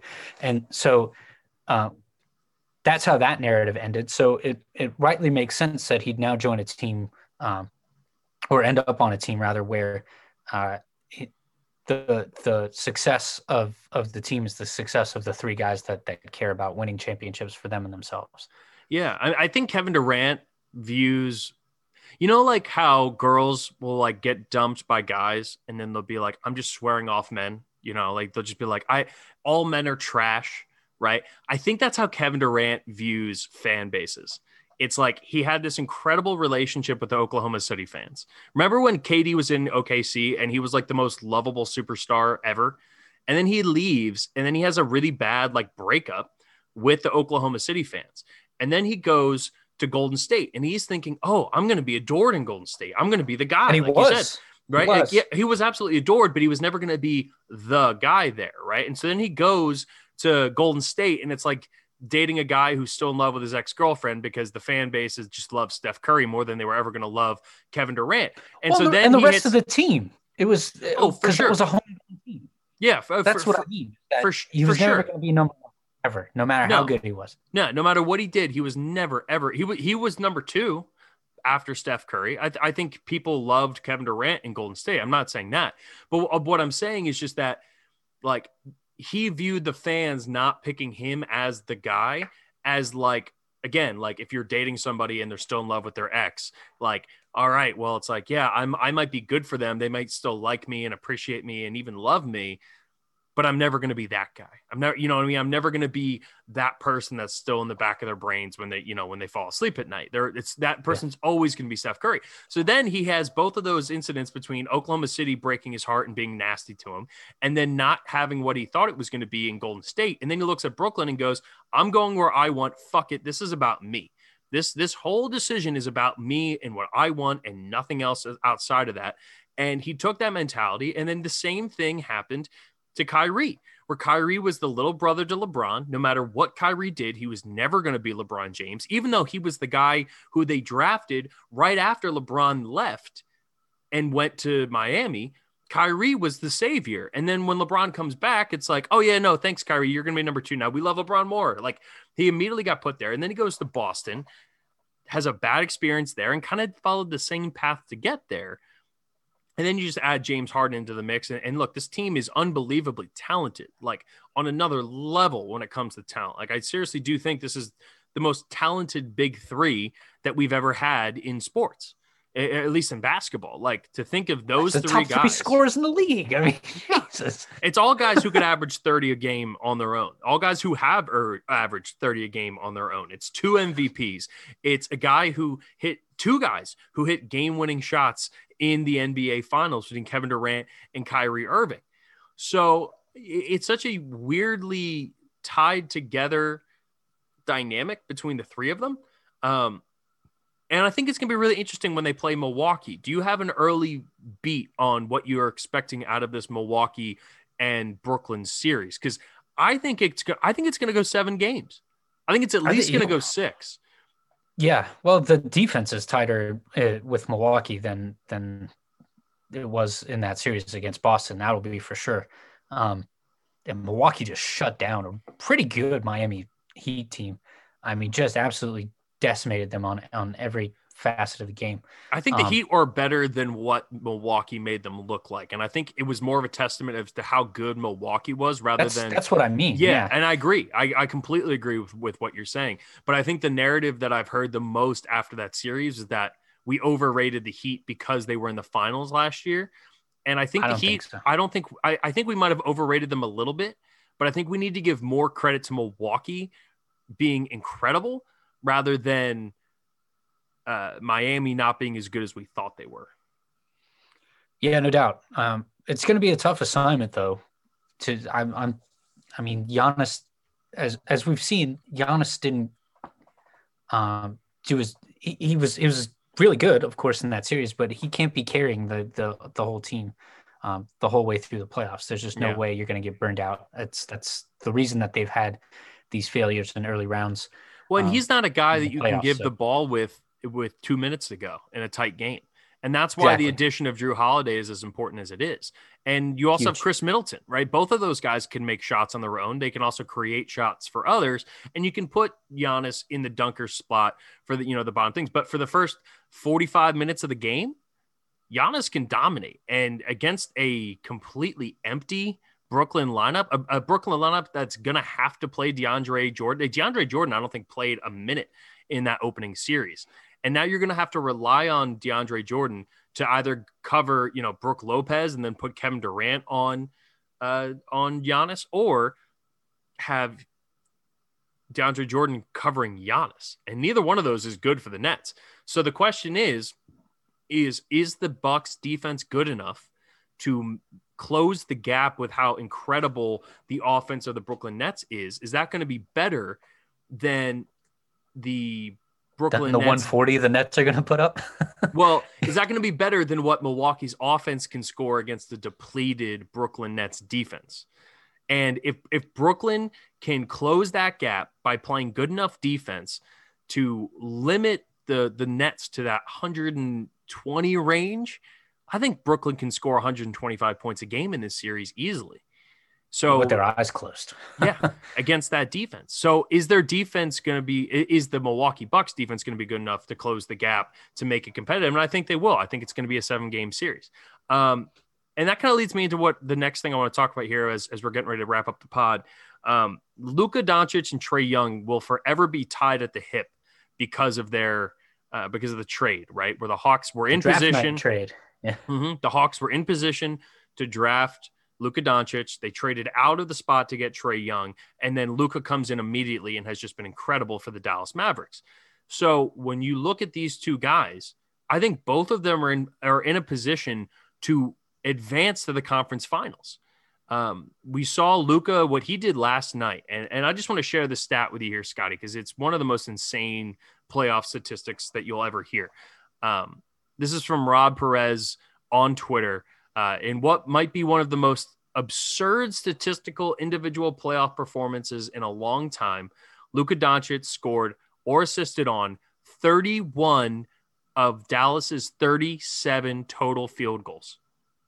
He scored or What? assisted on 31 of 37 field goals. That Da- that means there was only six plays in which Dallas scored six shots that went in throughout the entire game that Luka didn't score or assist on. And Luka finished with a ridiculous stat line 42 points, 14 assists, eight rebounds against two of the best perimeter defenders that we've seen in the NBA over the last decade between Kawhi Leonard and Paul Kawhi. George. You know, so Yeah. if Dallas goes home and can win, now, interesting wrinkle, the away team has won every single game in this series.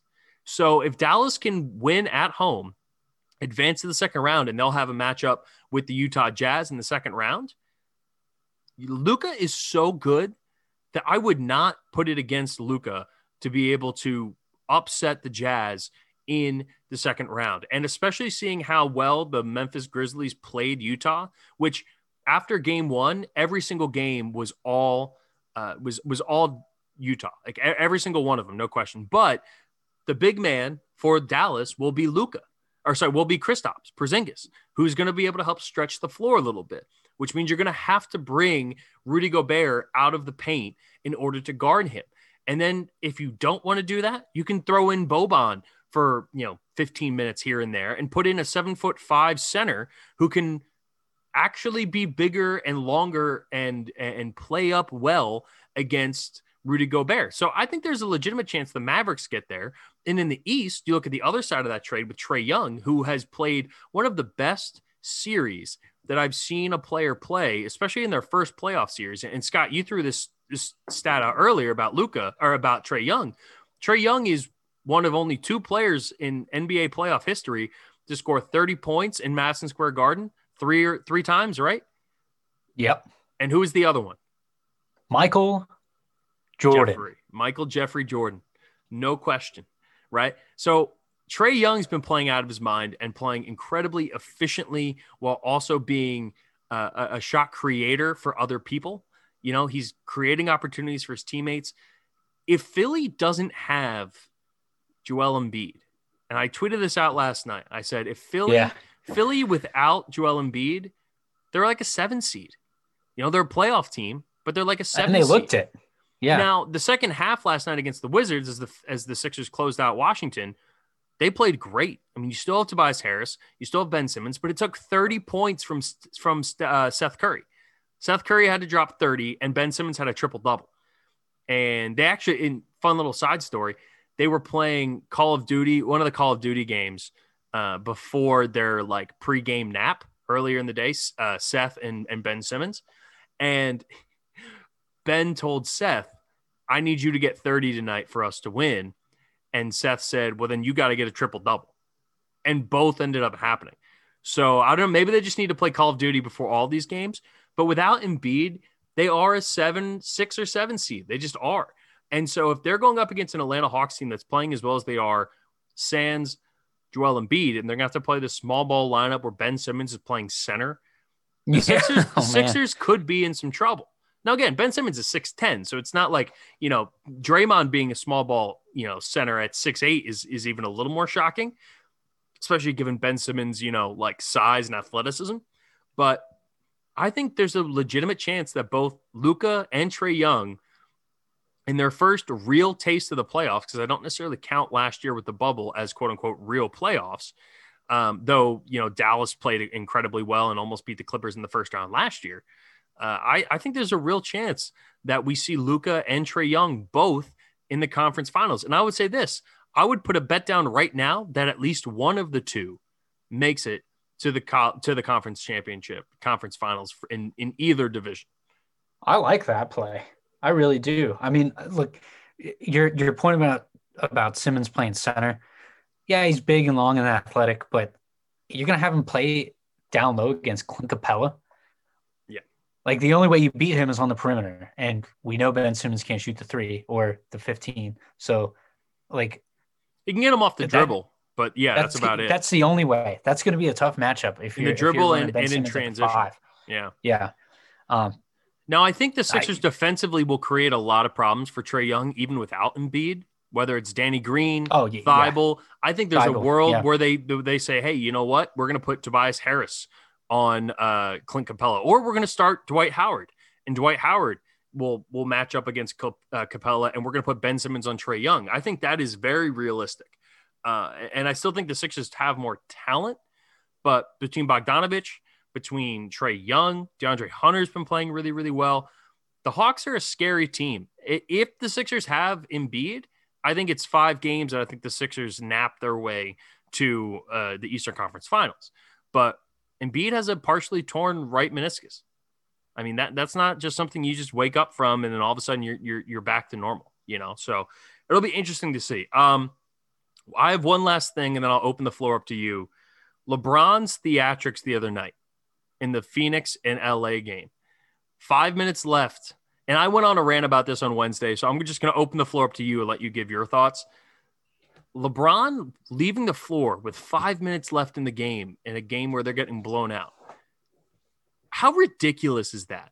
And why is he not getting more shit? Is it just because it's oh it's LeBron?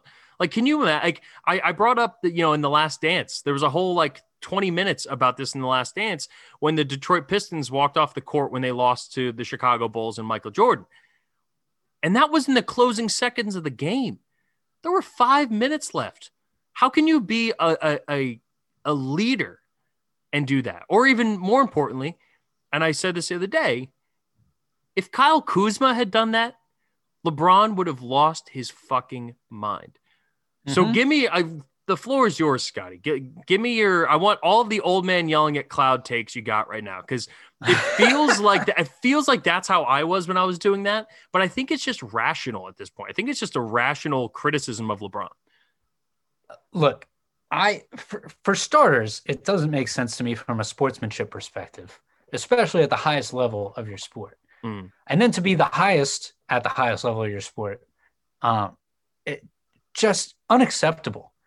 I unbelievable. Here's a guy who, too, uh, by the way, is is playing a game against the Warriors in the regular season, and and or in the uh, it was the playoffs. It was in the play-in, and he goes down like he got shot by a a, a, a 22 from about five feet away, and and uh, and just absolutely oh he does this shit all the time. This is why the narrative around LeBron is you'll never be the greatest. You'll never be the great. Michael Jordan wouldn't do this shit. Bill Bill uh, Russell wouldn't have done Yeah. this shit. None, none of the none of the greats would have done this to crowd. Kareem wouldn't have done it. Uh, whatever. I don't care. Magic, Larry Bird, none of those Magic guys would have done. Doesn't- I don't care who you think you are. I don't care what team you think you play for. I don't care how bad you think you played that night. I don't give a goddamn how much you're down by. You do not leave your team hanging when you are supposedly the best player in the game of basketball right now. Player, and I'm not talking about on the court. Okay, that best player. If you're going to call someone the greatest of all time, I'm I'm talking about um, the way that they carry themselves Mhm. on the floor, um, the way that they they lead their team. Okay, that that all kind of goes into it for me. Uh, so to, to act that way, to act that childish, uh, the track record's not great, and it hasn't been. And this is why there's there's this narrative about he'll never be the greatest of all time because look at the crap he pulls Yeah. like this, and then we get away It's- with it because we're we're in a huge market in LA and it's LeBron and uh, who cares? It's the goat versus boat thing I say all the time, right? Because LeBron is the best, in my opinion, LeBron is the best basketball the player floor? of all time. On yeah. the floor, unmatched, but, but unmatched. goat, the goat, the greatest of all time is not just what you are as a basketball player. It's everything about your legacy. It's about the way that you carry yourself. It's about how many championships you win. Like that's where the GOAT conversation and the Yeah. boat are different, right? Like you can be the most talented player of all time. And LeBron, I, in my opinion, and statistically, it's almost inarguable to say that anybody else has had a better statistical career than LeBron James, all time leader in playoff minutes and in playoff points. You know, he's got four championships. He's, you know, he, he LeBron has an unbelievable resume, but he doesn't have that lore around him that that the quote unquote goat, the greatest of all time, have. And there's a distinction in my mind between who is the best of all time and who is the greatest of all time. And greatest has to do with your legacy and what you leave behind and how people think of you in the history of basketball. And there's no question that LeBron will probably go down as the number two GOAT. But the reason he won't be able to surpass Michael Jordan is exactly because of shit like this. It's because Michael Jordan went six of six in NBA finals in his career. You know, Michael Jordan basically never lost a playoff series outside of the year that in, in the 90s, outside of that one year that he came back halfway through this, yeah, you know, for the playoff run after he went and tried out for baseball and, and tried the whole baseball deal. So Yeah. I, I'm entirely, I'm completely with you. But then to go to a, a team like LA and to put it on a silver platter for you, here, here, you're you're gonna have four or five years in LA. You can probably win three more rings, right? Yeah, with Anthony. and then we're talking, okay, great. Um, maybe we we misconceived this whole go debate, right? And then you go and pull shit like that when it's sitting there on a silver platter. Get out of here, LeBron. Yeah. I'm done with. Get out of here. I'm tired of it. Yeah, and again, it's tough because I I am a LeBron defender to an extent. You know, like I will always defend LeBron James, the basketball player, and I will always defend LeBron James, the entrepreneur. You know, the, Oh the- yeah, and the, things he does him- for the communities, like I, it, nothing, nothing to fault about any of that. Sorry. No, no, no, no. You're right because, and, and that's exactly the, the distinction because people often will cite that stuff when you criticize LeBron, and I, I find it, I find it difficult to to hold anybody in an infallible light. You know, like Michael Jordan had things that weren't great. You know, we saw moments of the first dance that put Michael Jordan in not the best light that made people look at him and go, "Oh wow, yeah, okay, maybe I maybe I didn't think I, maybe as for all of the thought stuff we thought we loved about Michael Jordan, there was kind of a dark undertone to that that we didn't necessarily realize. But with LeBron, it's so much worse. Well, sorry, I shouldn't say it's worse. With LeBron, it's that we're seeing this come out in real time. We see this shit happen. And you know, I know I know the Celtics walked off the court against the Pistons. I know the Pistons walked off the court against this the Celtics or against the Bulls. But they did it in a game seven or a game four. They did it when they lost the series and they did it in the last few minutes, which is like, hey, or not even the last few minutes, the last few seconds. And so I think there's fair, it's fair game to criticize these guys when they do shit like that, when they pull shit like that. But ultimately, I have problems with how LeBron handled that. I, I just found it to be incredibly immature. I, I just, I was really disappointed to see it, you know, Yeah, unbelievable. not with five minutes left in the game. Five minutes left, and then you're playing across the court from a guy who's been on six teams looking for his first ring. And Chris Paul, fuck you, LeBron, go Suns, get out Who's here, supposed to be like one of his best friends too. go Um, Suns. Before we go, any any other basketball takes? Any other thoughts that you have about the NBA playoffs uh, as we wrap up this Friday edition of the Read Option? I think the West is pretty wide open. I mean, the the Suns, the way they're playing tough against the Lakers, uh, has really been, I, I want to say surprising, but not really. Uh, the Suns have played well all year, and it would be really a shame uh, for as as crappy as the Lakers played all year for them for the Suns to get beaten that series and uh, and gift LeBron a uh, a uh, a legitimate probably shot at uh, at the conference championship again. Um, so I'm I'm rooting for the Suns to play really well, not only for for all this LeBron nonsense, but uh, because the Suns really deserve it. And again, I think the West is wide open.